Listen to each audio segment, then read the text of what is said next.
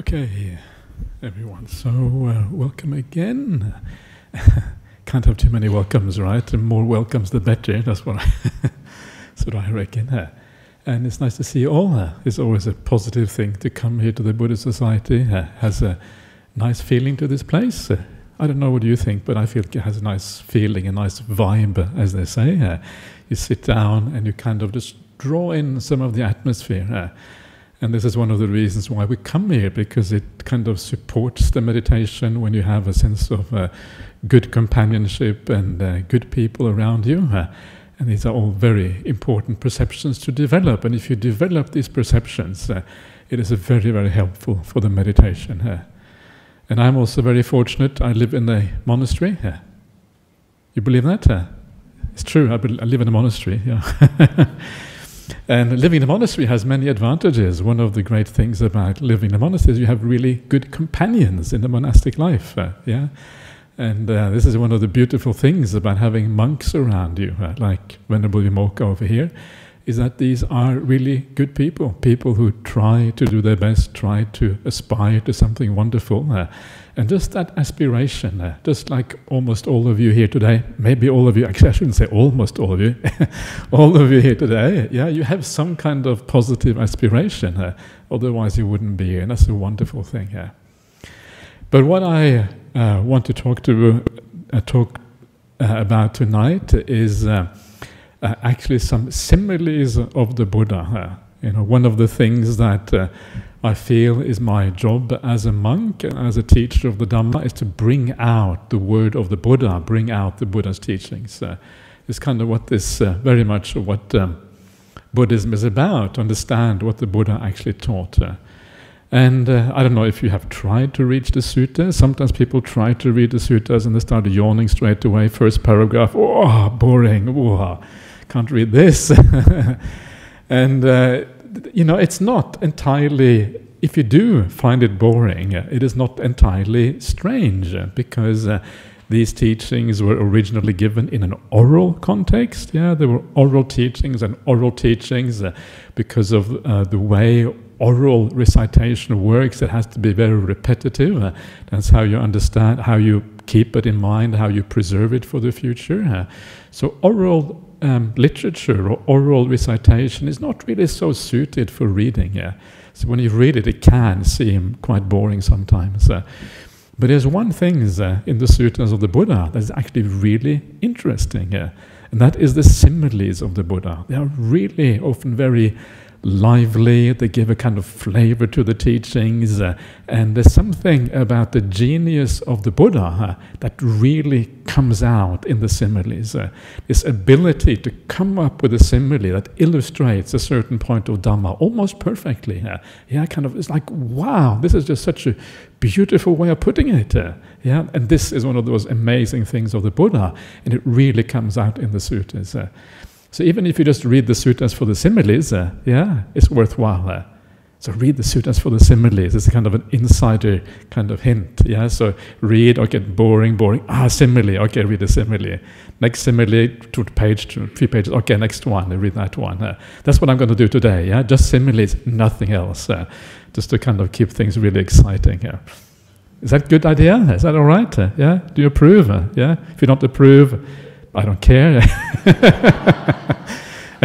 Let's see, see what I'm going to do it anyway. So, uh, so I'm going to start with um, a couple of similes that are found in uh, one of the suttas, a sutta called in the Pali is called the Alagaddupama Sutta, and the middle length sayings of the Buddha is a simile of the cobra, simile of the snake is often how it is translated. Uh, and this particular sutta, it uh, starts off fairly early on. It has two similes, and these are very well-known similes in the Buddhist world. Uh, and they are obviously well-known for a reason, because they are worthy of uh, uh contemplation or whatever. Uh.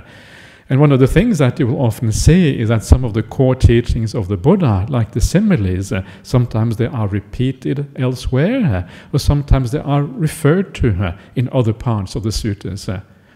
And this is one of those strange things that you realize with the sutras. It's like they are an integrated whole. Uh, Yeah, in one place they refer to something that happened somewhere else. Uh, in one place they just give the name of the simile without giving the content. It's understood uh, that it is explained somewhere else. The whole thing is like a cohesive whole, referring to each other. And this is what gives this very much the flavor of being spoken by one person, yeah, because everything refers to each other in this kind of remarkable way. It is a co cohesive and a complete whole, and without all the bits, it doesn't really hold together properly sometimes. Uh. So this first simile is known as the simile of the snake. Do you know the simile of the snake? Nayana? so, no, I don't have to answer. Just uh, you probably know it already, and some of you are very educated in Buddhism. Uh, and sometimes, you know, as a as a monk, sometimes we find people who travel around the world, and people know more about Buddhism than you do, and it's kind of scary sometimes when that happens. Uh, and you start to say something in Pali, and they will kind of say it ten times as fast as you, yeah, all the way to the end, not just halfway like I can. Uh, and that's kind of uh, very interesting when that happens. Uh. But the simile of the snake is a very uh, interesting simile. It's the idea that uh, how we deal with the teachings of the Buddha. And this is a nice starting point because how we deal with the teachings of the Buddha kind of gives us access to the world of the Buddha or the word of the Buddha, if you like. Uh, and that access uh, is really what we call right view. Uh, yeah, right view, the beginning of the Noble Eightfold Path, Samma Ditthi, uh, the starting point of everything. Uh, if you haven't got a little bit of that right view, you don't even get started. Uh, so, how we deal with these teachings is foundational uh, because that is where we actually enter uh, this world view uh, of the Buddha himself. and so, the simile of the snake says that um, if you you, should, have to read the suttas in the right way. Huh? And if you read the suttas in the right way, it is very beneficial for you. Huh? But if you read the suttas in the wrong way, huh? it can be detrimental for you. Yeah, so it's actually very important to understand how to read the suttas, how to approach the word of the Buddha. And the Buddha says it's like a snake. Yeah, the sutta starts, it's kind of interesting how it started, or the simile starts by saying, if you need a snake, if you are in need, if someone is searching for a snake, in need of a snake, yeah. I always found that really curious when I read that. In, what do you mean, in need of a snake? We're trying to run away from the snakes. You, we're not searching for snakes. Yeah, if I see a kind of a tiger snake in the bush, there's a big snake on my walking path just the other day, just outside of my window, just two meters away. This really big snake, fat, fat big snake. Yeah. And then it kind of walked, it kind of went, it didn't walk, but it kind of, you know, slithered away or whatever. and then it kind of somehow went under my walking path. And then it found a hole in the walking path and it stuck its head up uh, out of the walking path uh, just as I came out. And it was kind of looking at me. And it froze when I came out of my door. It's kind of, it's like, like, a stick coming out of the walking path. So I didn't say I'm in need of a snake, but anyway, that's what the that's what the sutta says. So this man, yeah, or this person is wandering in search of a snake, yeah. And if you are unskilled, if you don't know how to handle a snake, yeah, you grab the snake by the tail. And if you grab the snake by the tail, yeah, what happens is that the snake turns around and it bites you. Yeah, if it is a cobra, cobras are very, very poisonous snakes, as in this particular simile, that's it. You're finished. You know, in Thailand, they call the, um, the cobra, the king cobra, they call it the one step snake. Yeah?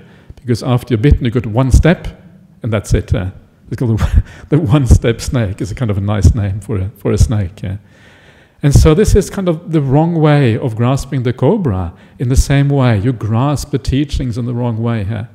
And the wrong way of grasping the teachings uh, is that you learn the teachings, uh, but you don't really investigate them properly. Uh, you don't understand what is the real meaning of these teachings. Uh, you don't acquire a view that aligns with those teachings. Uh, instead, maybe you use the teachings to argue uh, about things. Yeah, yeah, there is rebirth. No, there's not rebirth. Sure, you fool. I know there is rebirth. What do you mean I'm fool? You are the fool. Yeah, and there's kind of a it's interesting in the sutras, there's examples of this kind of arguing found in the sutras. this is exactly how they argue. Yeah your doctrine has been refuted. Save your doctrine if you can. Yeah this is kind of how they kind of how they argue. Uh, and this is kind of the ancient indian idea of debate. Yeah this very kind of full on in your face uh, debating here And that is wrong because if you do that, uh, all you do is create more turmoil, more disharmony, more bad karma, and all of these kind of things. Uh, yeah, and it doesn't really get you anywhere if all you do is arguing, argue about these teachings. Uh. But if you look around the Buddhist world, it is quite common. Uh. Yeah, and often it happens also in uh, monastic circles as well. Uh. one of the things that it says in the sutras is that they talk about the difference between lay people or householders and monastics. Uh, and they say that lay people, householders, uh, they often argue about the things of the world. Yeah, they argue about what they, you know, what can be acquired or had in the world and these kind of things. Uh, whereas monastics argue about views. Uh, yeah, and it's quite a common thing here because views, the path, obviously is fundamentally important for you as a monastic. And so argue about that. But it's not shouldn't be about arguing here. It should be about understanding here. And you end up creating lots of bad merit or demerit uh, if you use it only in that way. You use it to be proud. You Use it to show off your understanding, how much you know of Pali, how to conjugate certain Pali words. Uh, yeah, I know that you do know all the cases of the Pali nouns. Uh, you don't? Ha, I do. that sort of thing, right? And uh, then it doesn't really work, yeah, yeah, because then it becomes counterproductive. Uh. So what is the right way here? Well, what is the right way of catching a snake? Yeah? Well, the right way of catching a snake is that you have a stick. First of all, you don't use your hands, right? You use a stick when you catch a snake. Yeah? And you have a cleft stick, a stick that kind of has a cleft on the bottom. Yeah? And then when you grab the, when you want to get the snake, yeah, you put the cleft down and you put the cleft over the neck of the snake. Yeah? Yeah, and once you put that clefted stick over the neck of the snake, then you can grab it by the neck. And if you grab it by the neck, obviously it can't bite you. So, what is the equivalent of grabbing the snake by the neck in terms of reading the sutras? And the equivalent is reading the sutras, reflecting on the meaning. Yeah, what does this mean for me?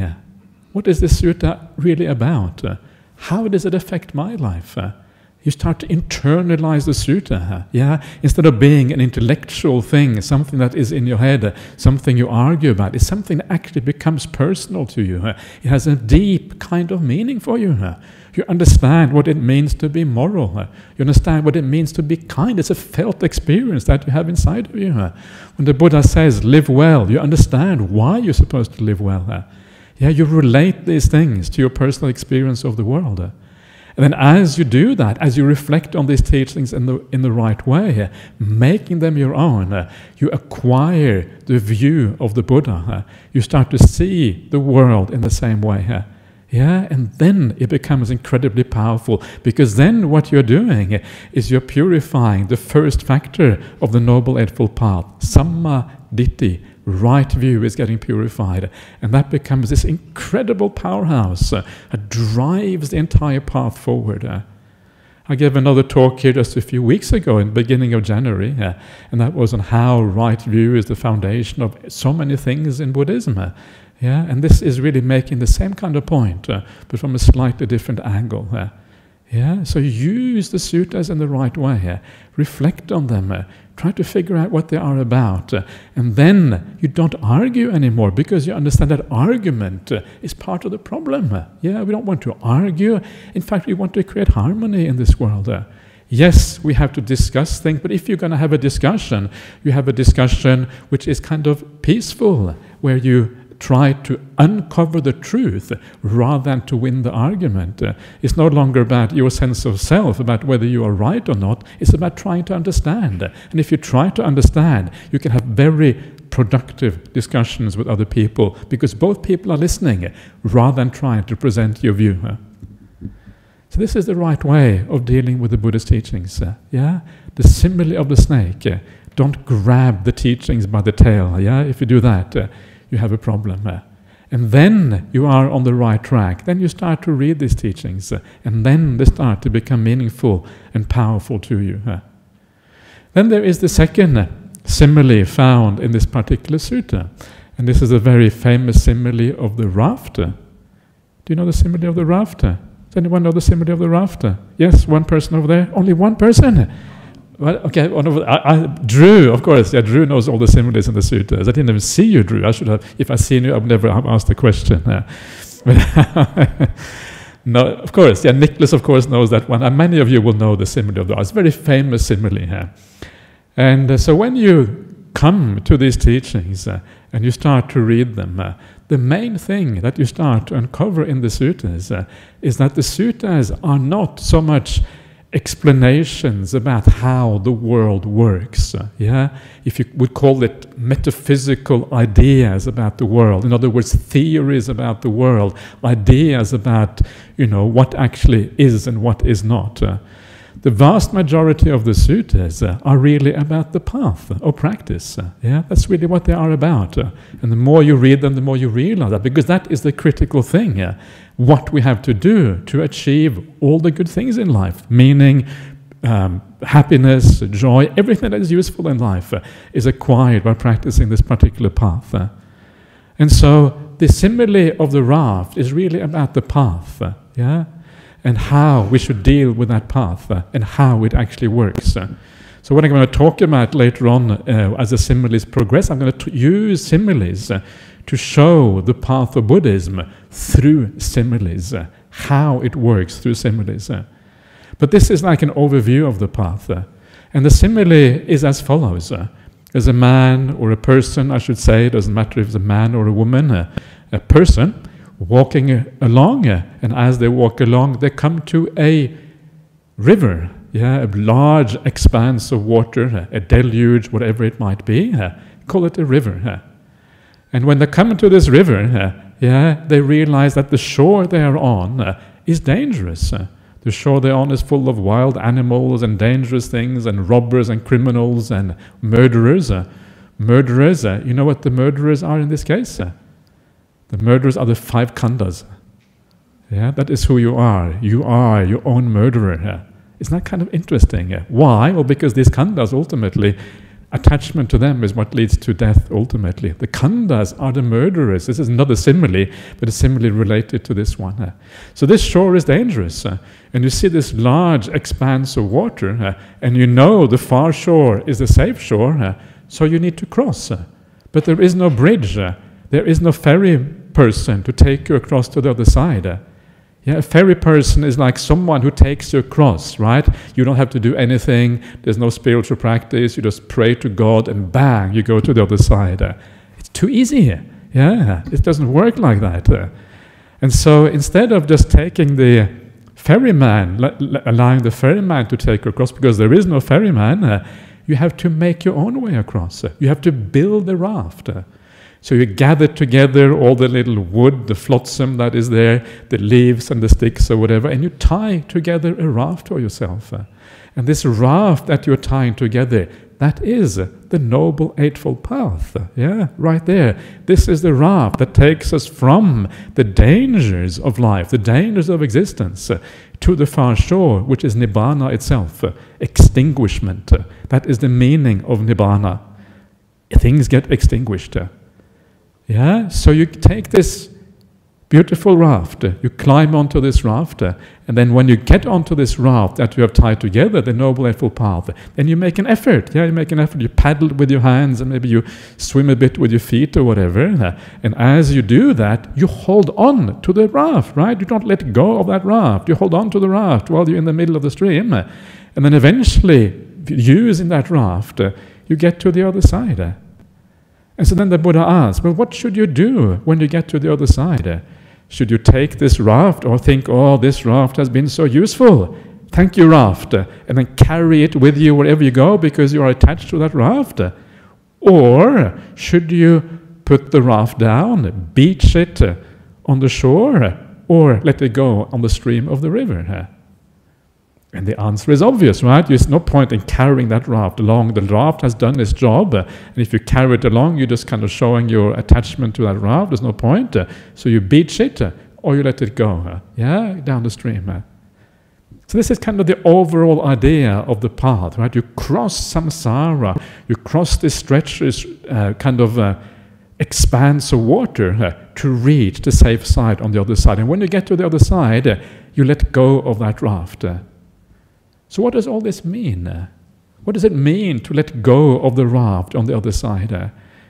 And one of the ways that this has been understood traditionally in Buddhism, I don't know, you may have heard about such ideas as crazy wisdom. Have you heard about crazy wisdom?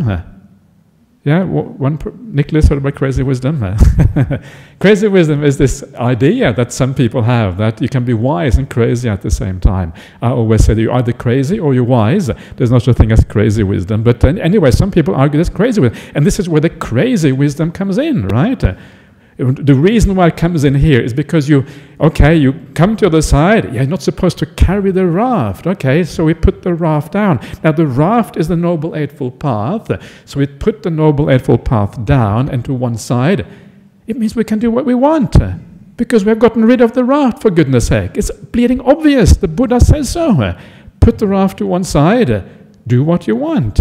Yeah, there's no limits anymore. Morality is not relevant for an enlightened person, right? They have gone beyond morality.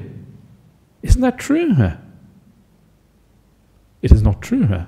It is the wrong understanding of the path. But this is sometimes some how, the way you kind of understand these kind of similes. And this is where the first simile kicks in. You haven't really reflected properly on the word of the Buddha. You haven't understood what it is, and therefore it becomes really problematic. So, what it actually means is this it means that when you have crossed that treacherous stretch of water, uh, the dangerous expanse which is samsaric existence, uh, the realm of life and death, of being reborn and dying, uh, of all the problems that we have in our life, when you have crossed that, uh, the process that happens from one shore to the next one is a psychological change. You are changing as you go across. Yeah, you may have noticed that in your own life. If you practice well, there is change over time. You're literally becoming someone else. You're becoming more purified. You're becoming more kind. And these things come out naturally. And when you reach all the way to the other side, you have taken these teachings uh, so deeply uh, that they have transformed you psychologically to such an extent uh, that it is impossible for you to live against the Noble Eightfold Path. Yeah? You can't do it anymore. You have internalized these things. In a sense, you have become the Noble Eightfold Path. You are a walking example of the Noble Eightfold Path. And this is the beautiful thing about uh, you know the Dhamma is that because people become an expression of the teachings uh, through their actions, through who they are, because that is what they become.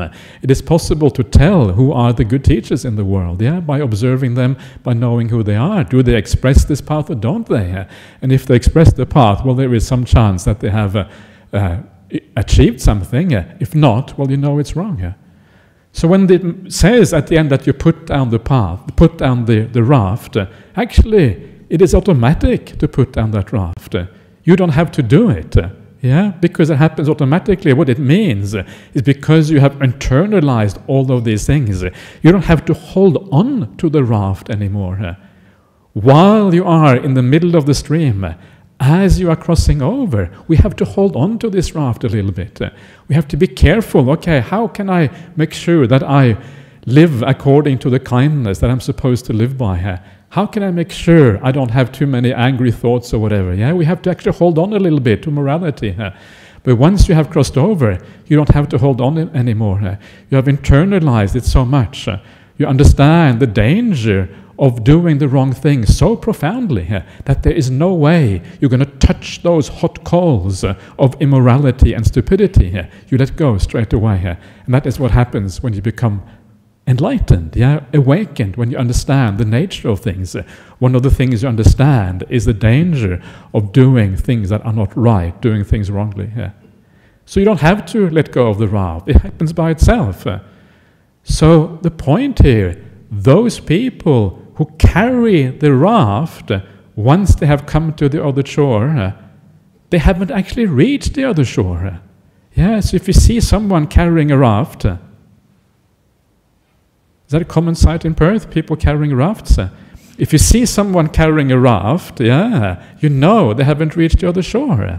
Yeah, because that's what people don't do if they have reached the other shore. Eh? If you see someone carrying a raft, you know something has gone wrong. What does it mean to carry the raft? Well, what it means is that you are still holding on to these teachings. You're still attaching to them. You're still arguing about, you know, whether the Buddha was right or not. Uh, is there rebirth or not? Uh, you still have some of those defilements of the mind that we're not supposed to have. Uh, that is how people are still carrying the raft on the other side. So this is the idea with this idea, similarly, of the raft, and why it is so important to understand it in the right way. But the main thing is that the Noble Eightfold Path is like this raft. Hold on to it. Don't think that it happens automatically here. The right time to let go of the raft is only when you get to the other shore, and then it happens automatically. So, what is this raft? Yeah, as I said, it is the Noble Eightfold Path. Another way of thinking about the Noble Eightfold Path is in terms of the three kind of qualities the Sila, Samadhi, and Panya. Yeah, Sila, morality or conduct, Samadhi, meditation, or deep meditation, and panya is the wisdom. Uh, this is another way of dividing up the path, uh, right? Uh, so, the, in a sense, the raft consists of the, these three things. Uh, and sila is one of those foundational things, the conduct uh, in our life, how we live our life. Uh. so, I'm going to give you a simile for this idea of sila. And this is a simile that I have taught a lot very often when I teach meditation retreats and these kind of things. Uh, and it's a simile that made a lot of a big impact on me, especially in my early years as a monk, because I thought it was very, uh, it was a very powerful uh, inducement uh, to practice morality. and this is the simile of the mountain. Uh, yeah, the simile of the mountain when the sun goes down in the evening, and the sun goes down behind the mountain then the mountain casts this enormous shadow over the land. Uh, and all the land in front of the mountain, because the sun goes down behind the mountain, all the land is immersed uh, and completely enveloped uh, in that shadow cast by the mountain. Uh. And the Buddha says, our morality, our kindness, our goodness in the world is the same. If you are a person who live really well, and I'm talking about really high level now of morality, when you come back home after a long day, maybe you're tired, uh, you sit down, maybe you lie down on your bed, you sit down in your favorite chair, or you just chill because you're exhausted after a long day. Uh, yeah, and especially uh, giving yourself a bit of time to kind of recuperate a bit. Uh, you can feel the mountain of those good actions. Yeah, it's like you are sitting back, like you are bathing in the shadow, being enveloped by the good actions in your life and you think, you reflect, I have lived, you know that you have lived well. You don't even have to think it. You know, I haven't done anything bad in my life. I have done good actions. I've been generous. I have supported other people. I've thought with kindness about other people. And just that knowledge, because you don't have to think it, is enough. And then you bathe in those good actions, like the shadow completely envelops the land in front of the mountain.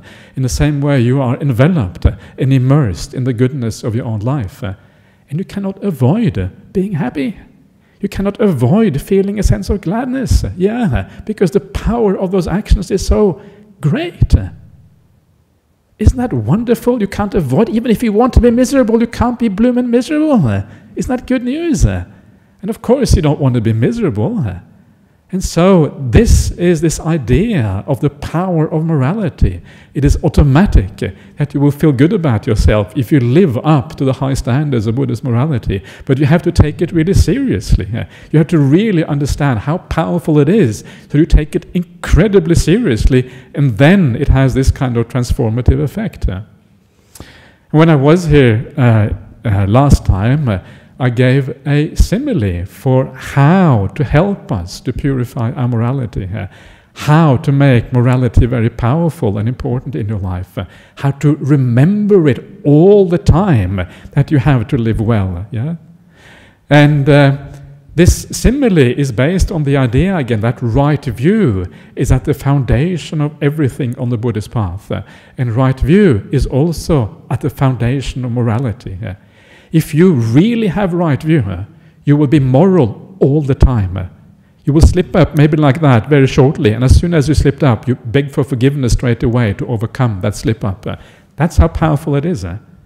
There's a nice expression of this to bring in some uh, sub similes. Yeah, the main similes are like the ones that I'm going to talk, and there are some sub similes, uh, secondary similes, uh, to kind of fill in the gaps between the other similes. Uh, this other simile is um, the simile of the how someone who is a noble person, how they practice the path. Uh, yeah, why they are able to always live ethically, uh, why they always are close to samadhi, why the wisdom is always there. And uh, the Buddha says it's like a cow with a calf, uh, or maybe a mother with a baby. Yeah?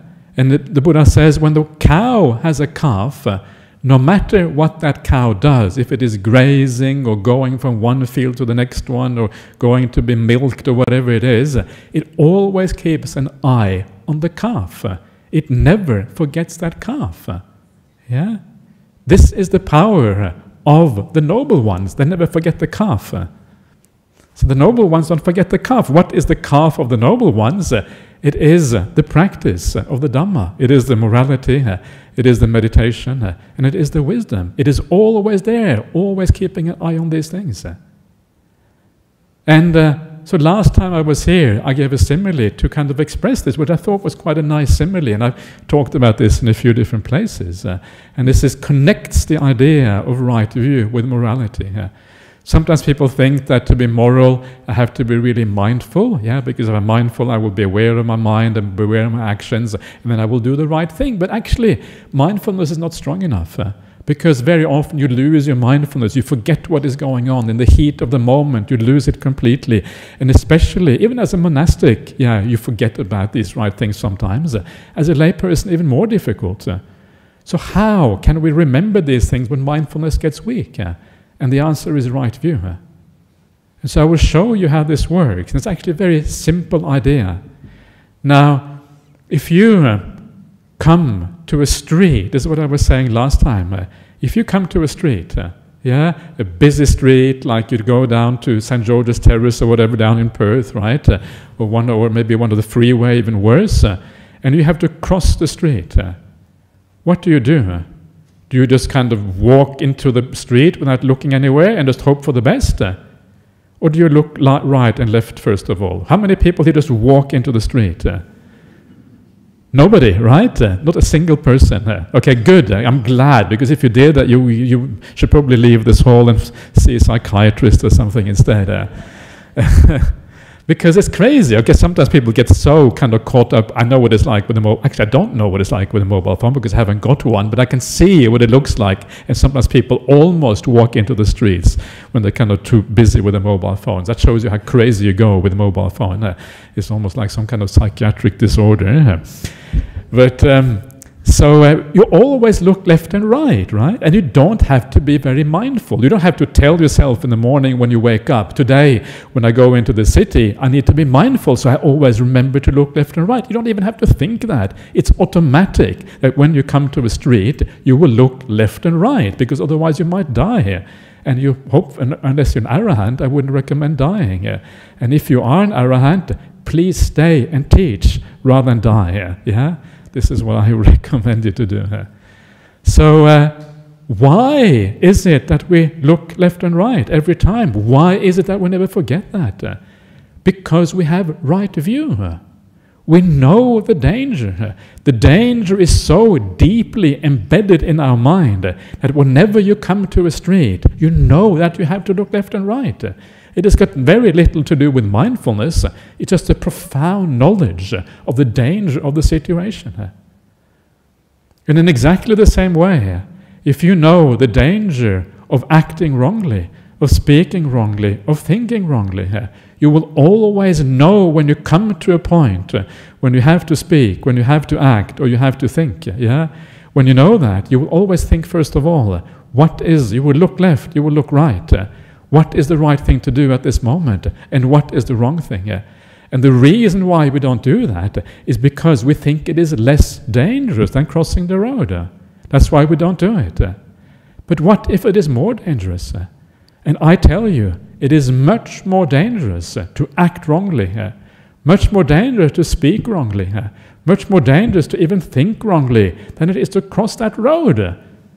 Yeah, if you cross the road, okay, the car comes, you might die, okay, and get reborn somewhere, you carry on anyway. It's not such a big deal, right? Uh, you kind of, okay, you, you know, we have to die sooner or later, so you die a little bit sooner, that's really the only difference. Uh, but if you uh, mess up when it comes with your morality, what you're doing is you're messing up your long term future.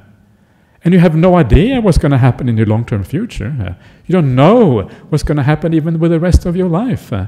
And so, what we need to do in this kind of situation, because it's so hard to understand, this is where we need to use the Buddhist idea of right view to remind ourselves of the importance of doing things right now. So, what is that right view that helps us? And one of those things, obviously, is the idea of rebirth.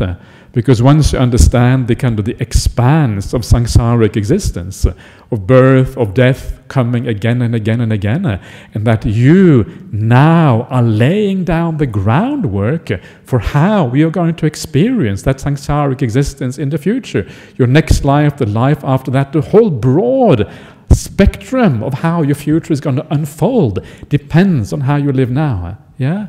Then you start to understand the power of this.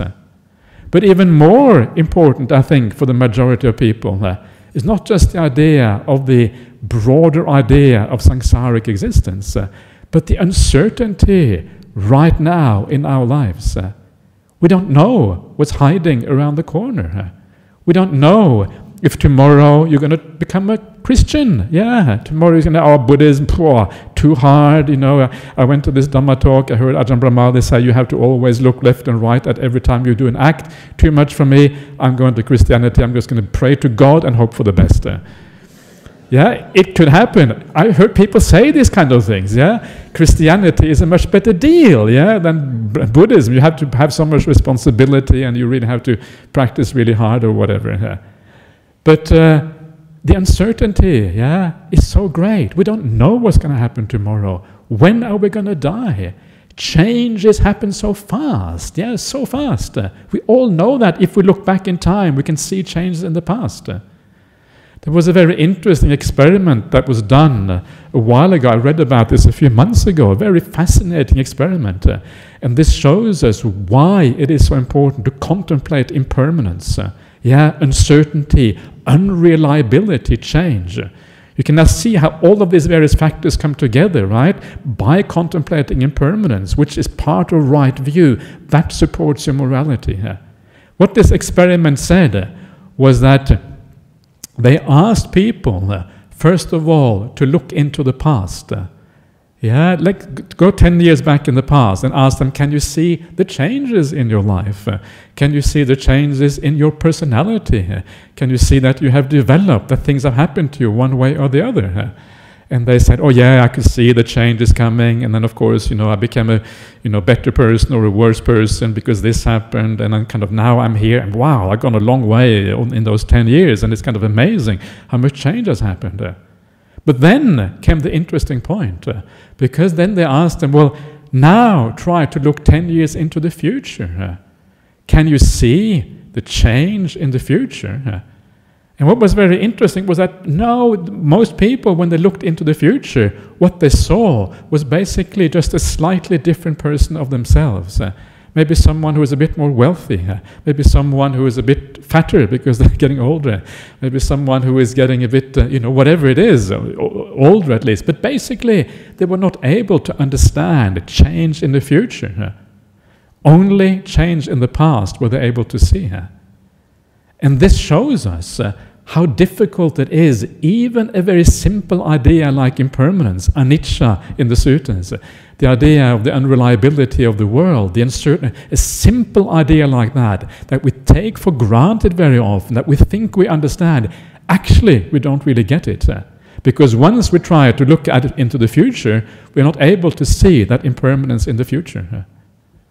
And part of the reason for that is because the sense of self, uh, the sense of self demands stability, demands certainty, and it blocks us from see, being able to see how things actually change.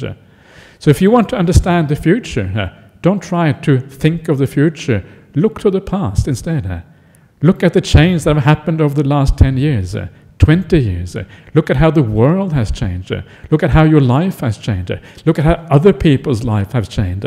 And then you start to understand what is going on. And the problem is that there's all of these cause and conditions under the surface.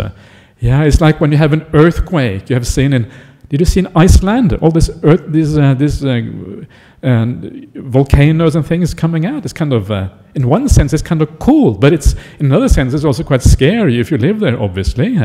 Uh, but there's all these tensions building up underground, uh, all of this seismic uh, activity, and suddenly one day it comes to a crunch, and the whole earth opens up, tears apart, and the lava comes flowing out. Uh. and it's the same thing in our life. Under the surface, uh, there's all these things, cause and conditions building up, building up and building up, uh, until one day they come together and they have such force that they make a dramatic change in your life. And you don't see it. And then when you see it, oh, what's happening? Why is this happening? The reason it's happening is because it's been building up for a long time out of sight, and you didn't even know it was going on. So impermanence is incredibly scary here because it is so uncertain. Yeah. You look at the world, you look at the politics, you look at the wars around. People are now starting to talk about the Third World War. Yeah, this has started to become a serious talk, you know, among people who know what they're talking about. Is that something we want? this is how kind of the world is. Yeah, it is so unreliable. If someone had said two years ago or three or before the invasion of Ukraine about the Third World War, you would laugh. It seems so ridiculous. But suddenly, it seems like a possible reality. That's kind of scary. Yeah, because war is incredibly, incredibly unpleasant. And so we understand the danger. We understand the uncertainty here. And when you start to do that, you start to understand now is the time to practice kindness. Not after this talk, but now. what am I supposed to do right now to practice morality? Well, first of all, I will try to speak to you with, I should speak a bit more kindly, right? Maybe I'm using too much energy into the way I speak. Okay, a bit more gentle, maybe. Okay, everyone. So, whoa. what is the right way right now? I was just sitting. It was interesting. Today I was sitting in a monastery because I happen to be the senior monk in a monastery. Ajahn Brahm is away, Ajahn Brahm is in Sydney, Ajahn Appi is in Thailand, so I am the boss. Haha. so I kind of lord it over the junior monks. Is that right, then, Vimok? so, but, I, but it was interesting because I was sitting at the kind of the boss monks and I was looking at everyone was there, right? And I was looking at, and I was thinking at that moment because I have tried to condition myself in this way over a long, long period of time. And so I very often think this thought, yeah, what should I be doing right now, which is kind and what is right? And I was sitting there looking out and I was thinking, what should I actually be doing right now? And then, of course, the thought came to me right away what I should do is look at the beautiful qualities of all the people in front of me, because these are really good people. And straight away, I looked out, I saw all these monks, and I saw people who intend, who want to do what is good in the world. How does anyone become a monk or a nun, or even coming here without wanting that? And straight away, I felt the sense of goodness about sitting there in a group of people that actually is very wholesome and beautiful. That was the right thing to do at that, that time. That is the right thing to do right now. Yeah, what should I do right now? Yeah, this is what I should do. Or if I can't do that because of some problem, at least I can have compassion for the people around me because I know we're all suffering together in this world. So, right now is something, there's always something we can do to live in the right way because we understand the urgency is in this moment, not the next moment. And the Buddha has another beautiful simile. There's another sub simile. There's not the real simile, yeah? So, to kind of put this on the sub sub level, that's not the main level. And this is the simile of the head being on fire or the clothes being on fire. Yeah, it's a very powerful simile. It occurs in a number of places in the suttas. And the Buddha says that if you have some bad quality in your mind, bad quality in your conduct or speech, you should look at look upon it as if your clothes are on fire. Well, what do you do if your clothes are on fire? Well, presumably you act pretty quickly, right? Oh, okay, try to get it. I mean, that's pretty scary if your clothes are, or if your head is on fire, your turban is on fire, or whatever. You kind of act soon, right? Otherwise, you're gonna you can have a serious problem. And that is kind of what the Buddha says about our actions by body, speech, and mind. Yeah, now is the right time. No other time will come. Why? Because things are so impermanent. Things are so unreliable. You don't know when the opportunity comes around next time. Now is the time to live in this way. And if you live in this way, if you carry on like this, year in, year out, week in, week in, out, day in, day out, second in, second out, yeah, second in, second out, right? All the time. If you do that, you are building up that mountain that will cast a shadow over you when you eventually come back home, you sit down, you relax, you let go of the burdens of the day, you can feel the mountain of good actions. You feel good about yourself because you know that you're living a good life. It's such a beautiful idea. Yeah? So please make sure that you build up this good mountain in your life of good actions. Allow that mountain to envelop you, the shadow of the mountain to envelop you and to kind of immerse you in that feeling. And you feel good inside. And when you have that good feeling inside, a sense of self worth, self value, self esteem, know, knowing that you live well in the world, knowing that you're doing the right thing, it's a very, very beautiful thing. And it becomes the foundation for everything else on the Buddhist path. So that is the simile of the mountain. That then becomes the foundation for the next simile. Becomes the foundation for meditation practice. Because when you have that goodness in your heart, that positive feeling within, that is where meditation becomes possible. And there's a beautiful simile for meditation, which also happens to be a simile of a mountain. Yeah, mountains are there's actually three similes of mountains here, so I hope you like mountains. Otherwise, you have a problem. Most people like mountains, right? Mountains are kind of cool. They're big, majestic, often snow on the top or whatever. There's something very beautiful about mountains. Uh, and so the second simile, which is about, uh, explains meditation practice, uh, is about this, uh, uh, uh, there's a monk who is visited by a prince. Prince Jayasena comes to this monk, and what is this monk called again? Uh, anyway, forget about it. It's, some, it's a monk. It's a kind of, he only occurs in one sutta. It's a kind of minor, a minor monk, or whatever you want to call it. Uh, not sure if that's the right word, but you get the idea. So the prince comes to this monk and, the, and he asks the monk, uh, he says to the monk, Well, I have heard that uh, it is possible to attain this thing called samadhi, where the mind is completely unified. Uh, but uh, I don't believe a word of it. So you try to convince me, yeah? That's what he says to this monk. This poor monk says, actually, I'm just new to the practice, yeah? I'm just a samanera. I don't know that much about the practice. So go and ask the Buddha instead, yeah? And the prince says, no, I want to hear it from you, yeah? Because now is the time, but don't wait till tomorrow. No, he doesn't say that. That's, that's what I'm saying in this talk, yeah? So please tell me. And so this, he fails, right? He fails to convince this prince uh, about the idea of samadhi, of deep meditation practice. Uh, and then this um, uh, Samanera, he feels really dejected and down because he's unable to convince the prince about the value and the profundity of meditation practice. Uh, so he goes to the Buddha and he tells the Buddha the story of what happened to him. Uh, and he say, and the Buddha then tells him, well, if you had remembered these two similes, uh, it may have been the case that you would have been able to persuade this prince. Uh, yeah. And one of the similes is about the taming of an elephant, uh, how you kind of gradually tame the elephant, and eventually, because you take a wild elephant, eventually it becomes tame. The same thing with the human mind. It is very wild in the beginning. Uh, is that right? Anyone here got wild minds? Uh, yeah, you know what it's like? Yeah, the mind is kind of out of control. Yeah, it's a bit wild. Uh, I think someone said that the average person has 70,000 thoughts per day. 70,000 thoughts per day. That is, uh, uh, that's, that's when you don't sleep, right? So that is how many thoughts an hour? That's about five, that's between five and 10,000 thoughts an hour. That's more than a thought per second, yeah? So if you count all the thoughts, you can see how kind of crazy the mind actually probably is. Probably not entirely wrong to say that. So you tame the elephant, you tame the mind, eventually it comes becomes okay, yeah, becomes enlightened or whatever.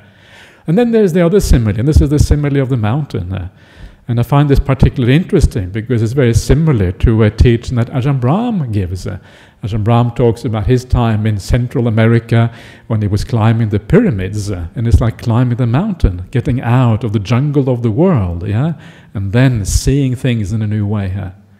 So the simile of the mountain is there's two friends walking along, uh, and they're walking through the jungle. In the jungle, what is that? Well, the jungle is a simile for life, yeah. Similarly, for all the senses always around us, uh, similarly for all the burdens that we have, all the attachments that we have in the world, all the things that always impinge on us, that burdens us down. This is what the world is like. Yeah? and so we are completely immersed in this world. We never have any real perspective. And then, as they're walking through this jungle, these two friends, they come to this mountain. Actually, maybe it's just a hill. Let's call it a hill. A hill is more realistic, I think. Yeah. So then they come to this hill, uh, and then one friend says to him, says, well, let's climb the hill. And the other friend said, nah, I couldn't be bothered. Uh, yeah, nah is kind of the Australian for no. Uh, and I am Australian citizen now, so I got to say use the Australian lingo. So nah, nah, I couldn't be bothered. So okay, you but you go up, right? You go up to the top of the mountain. And so the other friend, he goes up to the top of the mountain, yeah, and he looks out and he kind of sees all of these things on top of this big hill and he shouts down to his friend. He says, "Hey, mate!" Yeah.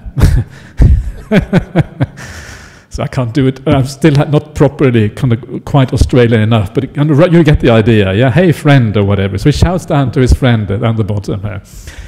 And he says, You won't believe it. When I stand at the top of the mountain, I can see the fields around, I can see the little roads, I can see the beautiful little villages, the beautiful little rivers, and all of these things around. It is so magnificent and beautiful from the top of this mountain. And then the fellow at the bottom, he says, uh, uh, no, I don't believe a word of it. What do you mean there's fields? I can't see anything of it. I don't believe a word of what you're saying kind of a bad friend, right? Doesn't believe anything of what his friend is saying. But anyway, so this friend on top of the mountain, he gets a bit exasperated huh? because he gets exactly he walks all the way down to the bottom of the mountain, grabs his friend by the arm, pulls him up to the top of the mountain, and he says, "Look, what do you see here?" And he says, "Ah, yeah, I see beautiful fields, little villages, nice streets and roads. Yeah." Just now you told me that you didn't see any of these things. So what you, so what's going on? He said, "Oh, because this big mountain was in the way. I couldn't see any of these things." And so the big mountain here is a simile for the hindrances of the mind. Yeah, the kind of the things that block the mind from seeing the greater reality. Yeah. And ascending to the top of the mountain, uh, this is like meditation practice. Uh, it's when your mind kind of withdraws from the world, pulls out of the world, reaches a higher level. Uh, and when you reach that higher level, you look out and you understand the world around you for the first time. You understand what the world really is like. And what you actually understand is the human realm. You understand the five senses, you understand the sensory world, you understand the world what our ordinary life is like eh? because you have pulled yourself, you have lifted your mind out of all of those things. Eh? And so you see the reality. Eh? And what you see is very beautiful because these high states of mind are incredibly powerful and incredibly beautiful. Yeah, you realize that this is really, really worthwhile. If you can have one powerful state of meditation in your whole life, uh, that will change your entire direction of your life. One state of meditation like that. Uh, yeah, because you understand that the world is very, very different uh, from what you thought it was. Uh. So this is the power of meditation, the simile of the mountain, uh, the elevating the mind, like kind of almost like uh, you know, a the mind being lifted up uh, by the helium, by the beautiful light qualities of the mind, bringing it up and giving you that kind of bird's eye view of reality here, seeing what really is going on, understanding the world for the first time. Now you understand what the world is like. That is the simile of the mountain. So each one of us, it is our job, if you want to do this path properly, if you want to have a life altering experience uh, that gives you a different understanding of reality, uh, you climb that mountain uh, And you climb that mountain largely through the process I was talking about before, which is the sila, the morality, and then add on top of that the meditation practice. Come down to Jhana Grove Retreat Center, yeah, at least once a year, do a nice retreat, check out how your meditation is going, yeah, and then see if you can take one step more up that mountain. And if you are heading in the right direction, every year, every time, you will take a few steps more until one day you reach that top of the mountain. And when you're there, then you have one of these traumatic experiences, not traumatic, dramatic experiences, uh, yeah, that changes your life uh, uh, forever. That much is enough to change your life forever. But of course, it isn't the end of the story. So that is the simile of the mountain. They go, then you have to go even beyond that. I'll just carry on a few more minutes. Then you have to go beyond that. Uh, the next one beyond that, I said there's the three factors, the three ways of dividing up the Noble Eightfold Path uh, Sila, Samadhi, Panya, morality, meditation, and wisdom. Uh, the next simile is the simile for wisdom. Uh, and the simile for wisdom, says the Buddha, is like when you go to a mountain top, uh, another mountain. Yeah, yay, everything happened. Now you know why all the sages in the cartoons are on the mountain tops, right? Uh, this kind of all coming together now. Uh, I always wonder why they're they sitting on mountain tops? It must be very awkward to get food and drinks or whatever. But anyway, that's where they are. Now, this may be one reason. Uh, it's kind of inspiring. Uh. So you go up in the mountains uh, and you find, find a mountain lake. Have you ever seen a mountain lake before? Uh? I used, as a child, I used to go hiking in the mountains a lot. In Norway, it's full of mountains. Uh, and I could see some of these lakes. And some of these lakes are incredibly beautiful on a still day when nothing is moving, they are like transparent. Uh, there's no pollution because it's high up. Uh, and so you look into the lake, you can kind of see 10 meters down, and it looks like there's nothing. It's more clear than the air, for goodness sake, yeah, because the air, the water is cleaner than the air around it or whatever. Uh, incredibly clear. And when you look into it, uh, you see, you see what is there. You see the pebbles, uh, you see the so stones, uh, you see the little fish swimming around, and sometimes you see the fish standing still or whatever. This is like the mind. Sometimes the mind moves, sometimes it stands still. And the idea of the mind that is clear, like a mountain lake, this is the mind that comes out of the stillness of samadhi. And when you come out of the stillness of the samadhi, that clarity gives you the ability to see into the mind all the way to the bottom of the mind, everything that is going on. And what you see, of course, you see the three characteristics of existence. you see impermanence, the unreliability of these things, always moving, always changing. the fact that there is no substance to this, yeah, that there is no self in the ultimate sense. And because it is all unreliable and all uncertain, there's nothing to hold on to. Why it is in the end, everything is uh, problematic in the end, uh, and you have to let it go. Uh. That is what you see when you look into the mind. The mind becomes clear. There is another sub simile to all the similes I want to talk about, uh, and this is the simile of the five hindrances. Uh, the five hindrances say that uh, five hindrances, right? The sensuality. The sensuality is like the mind that is colored, uh, the water full of colors. Uh, that's sensuality. Uh. Ill will, the second hindrance, is like water that is boiling. Yeah, you can't see into it properly because it's boiling, it's full of bubbles. The third one is the tiredness and lethargy. Tiredness, lethargy is like moss on the water, yeah? It is like murky and dark. You can't see into it because the tiredness and lethargy. Restlessness and uh, worry is like the water is like there's a wind on the surface, there's waves on the surface.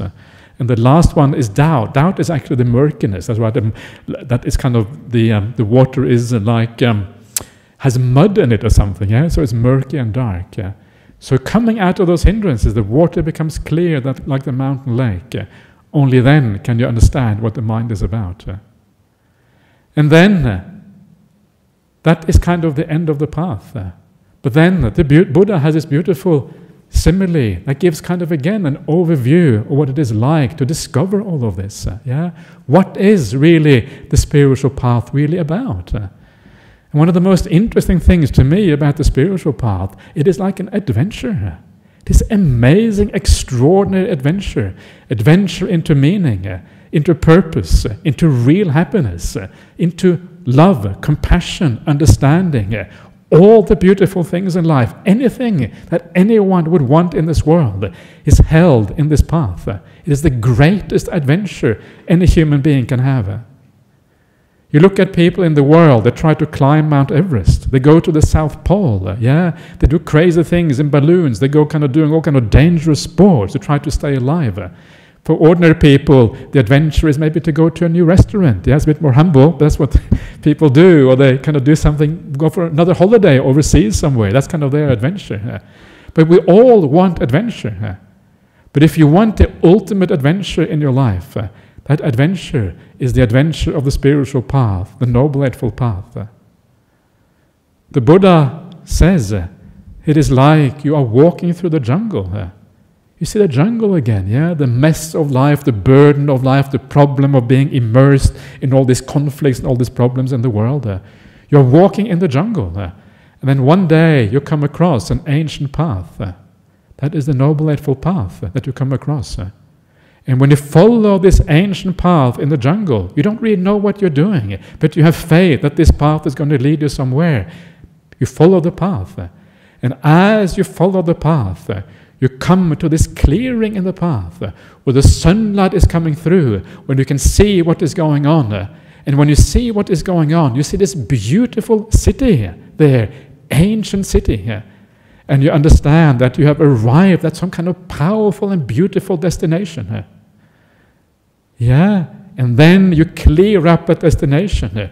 You bring the city back to life again. And then you bring uh, people start to live there, and the whole city comes to life again as a consequence. And this is like the path of the Buddhas. The Buddhas discover this ancient path. They come to the goal, which is Nibbana. They become enlightened, they become awakened, understanding what life really is about. And then when they do that, uh, they teach it to other people. Uh, and then the city is like the Sangha, yeah, the lay people and the monastics grow and you expand the Buddhist community. This is like the city coming alive and it becomes prosperous and grand like it was in the past, like it was under a past Buddha. And I think the reason why, one of the reasons why the Buddha uses this beautiful simile here of the ancient city in the jungle uh, is precisely because uh, what we are doing uh, in Buddhism, what we're doing on the spiritual path, is the greatest adventure anyone can ever have. If you walk through the forest, I don't know what you did as a child. I used to ha- hang around, walk around the forest all the time, climb under rocks, climb rocks, climb trees. That's kind of what my life was like when, when I was a kid in Norway. Uh, and that's kind of how everyone lived back in those days. I don't think they live like that anymore. But that was like a small time adventure, and it was fun. I enjoyed those things. Yeah, I used to go skiing and do all kind of kind of minor adventures, as they would I would call it now. Uh, but this is the real deal. Uh, So if you want the adventure of your life, uh, if you want to have something that is truly meaningful, uh, and on top of being the adventure of your life, overcome suffering, overcome of the all the problems of the future at the same time, then this is the path for you. Uh. This contains everything, uh, and this is why it is so extraordinarily interesting. Uh. Okay, so there you are. Uh, little talk for this evening.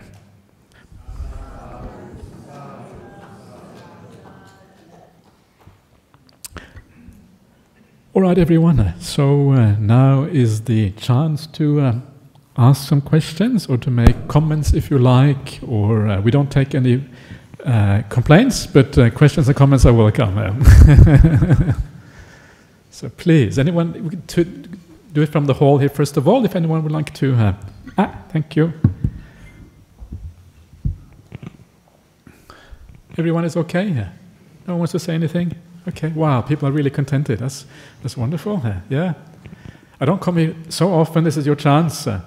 Going, going. Gone. Okay. All right, so let's see what they have from overseas. Wow. One of the things I really enjoy about these overseas questions that people from around the world are listening to these things. Yeah. Isn't that kind of great? We have the ability to share the Dhamma with the entire world over the internet. Just looking at the, um, the people here, one person from Bolivia, Myanmar, Germany, and Singapore, right? Uh, that's pretty cool, right? That's kind of covers a large. There's no one from Antarctica, so let's try Antarctica next time. But we're kind of getting there. So uh, anyway, so uh, let's see what this has to say.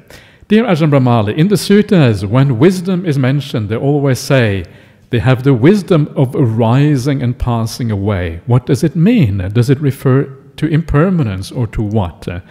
It does absolutely refer to impermanence. And so the, uh, the wisdom of arising and passing away is actually the wisdom of stream entry. This is like the profound understanding of the nature of reality, the first insight into the nature of reality. And it is not just any kind of arising and passing away, but it is a rising and passing away of everything that pertains to you as a person. In other words, what we call the five khandhas, the five aggregates, the five aspects of personality. You understand that as arising and passing away. And arising and passing away doesn't just mean that it is always changing. It means that it is arising out of nothing and passing into nothing. Yeah? Comes into being and then disappears completely. It is also referring to the idea of rebirth. At rebirth, uh, the five khandhas, the five aspects of personality, rise, yeah, in a particular uh, realm or a particular rebirth, and then when you die, you pass away from that. Uh, so, in all of these ways are uh, are aspects of the idea of rising and passing away. Um, Udayavaya, it is called in Pali. Udaya is a rising, not rising, but a rising. Uh, yeah, coming out of nothing, and, and vaya is ending, completely terminating. Uh, and it's important to get these translations right. Uh, some people translate it as, as uh, rising and falling, and that gives the wrong idea. Because the rising and falling is like a substance, like the waves rising and falling. That's not what it means. It means a rising and passing away, coming into existence, disappearing. So little things like that are important in translation. here. If you want to hear more about uh, little things like that, come to one of my retreats. then we have a question from Myanmar. Hello, Myanmar. I hope you're doing okay over there. Dear Ajahn, if emptiness means we just vanish at the end, what is the point of all this practice and in life? the point of all this practice uh, is to end suffering. Yeah, that is what you want to do. And as long as you are holding on to anything, you will not end suffering. That is the whole point. The dear self that you have, the things that you cling on to, you think as belonging to you or being you, all of these things are part of suffering. So, do you want to suffer or do you want to get out of it? That is really the question. And if you want to get out of it, you have to go to emptiness. Emptiness is an incredibly beautiful idea. And the reason we don't see it as beautiful is because we don't understand it. Uh, yeah? So be careful. Remember the whole point of the Buddhist path, the whole point of any spiritual path that is worthy of its name, is that it's supposed to be challenging. Yeah? If it is not challenging, it's not worth anything. Yeah? It has to be profound, right? Uh, and the Buddha set his teaching up against all the other teachings in the world and said, My teaching is different uh, because what I teach is non self. In other words, I teach emptiness. Uh, yeah, and th- that is what makes the Buddhist teachings unique in the world. The idea of emptiness, the idea of anatta or anatman, uh, that is the thing which makes it special. So be careful with judging these things. Yeah, stand back, allow these things to mature in your mind, and one day you may understand why emptiness, why the ending of everything uh, is the most beautiful thing that can ever happen in the world. Uh, it's difficult to see because the sense of self stands in the way. Uh, but once you start to get it, uh, it becomes very, very beautiful. Okay, dear Ajahn, are the suttas not just intellectual? Is it not enough just to ask and listen to your heart and skip the thinking? Um, no, it is not enough. I'm sorry. I wish it was that simple. If it was that simple, everyone would probably be enlightened because everyone has the opportunity to listen to the heart. But the heart is not always telling you the truth. Sometimes your heart lies to you. Yeah, sometimes people want to follow their intuitions, but are your intuitions accurate? Sometimes they are, maybe sometimes they are not. Yeah. So we need to know that one of the biggest problems in for human life is the distortions of our perception, the distortions of our mind. This is called delusion. It's called moha, avidya on the Buddhist path. And those distortions are what kind of perpetuate the defilements of anger and greed and desire and all of these kind of things, yeah? And because the mind is distorted, uh, if you follow your heart, very often what you're following is actually delusion. Uh, one of the things your heart will tell you, oh, I'm a beautiful person. Uh, and maybe you are beautiful, but you may not be a person, you see. Uh, that is where often you go wrong. and so this is really profound. Uh, so you need someone. The whole point of a Buddha is that the Buddha has penetrated the darkness of the world, penetrated the veil of ignorance, or the veil that veils the world. You can't see clearly. Pull back the veil, and then you can see what's going on. And so uh, we, you, you rely on someone to have done that. That is the purpose of the Buddha, to start this whole teaching. Yeah, yeah and that faith and confidence in the Buddha, why that is so important. And the suttas as we have now, they are in place of the Buddha because the Buddha is no longer here to teach us, so we have to deal with the suttas and uh, hopefully also some of the noble people that may still be around in the present day. Okay, last question for tonight. Uh, Dear Ajahn, in meditation I have at times heard my mind talking to itself. Uh, it is clear to me it is a separate existence to I. Is this what they mean by insight? Um, it, there is a little bit of insight there, right? It is uh, what you are seeing is that you are seeing that the verbalization of the mind comes in many different ways. Uh, and sometimes you can feel that it is the I that drives the verbalization. Sometimes it feels like it is your ego that does the talking. Yeah? You want to talk. You put yourself out there in the world. You want to say, I exist, yeah, or I want to be whatever. But sometimes your ego fades away, and there's still thinking going on in the mind. So the I is kind of fading away, but there's still thoughts there. And those thoughts are not driven by the ego in the same way. But they are still thoughts, so they are still a problem. Yeah? So there is like a degrees of thinking, if you like, ego-driven thinking and thinking that is much less ego-driven. Uh, and uh, the less ego-driven thinking is better than the ego-driven thinking. Uh, but eventually you want to overcome all thinking. And that is where the real profound meditation uh, becomes possible. Okay, everyone, uh, nice to see you all. I wish you all a pleasant weekend and a nice week ahead. Let's just pay respect to the Buddha Dhamma Sangha.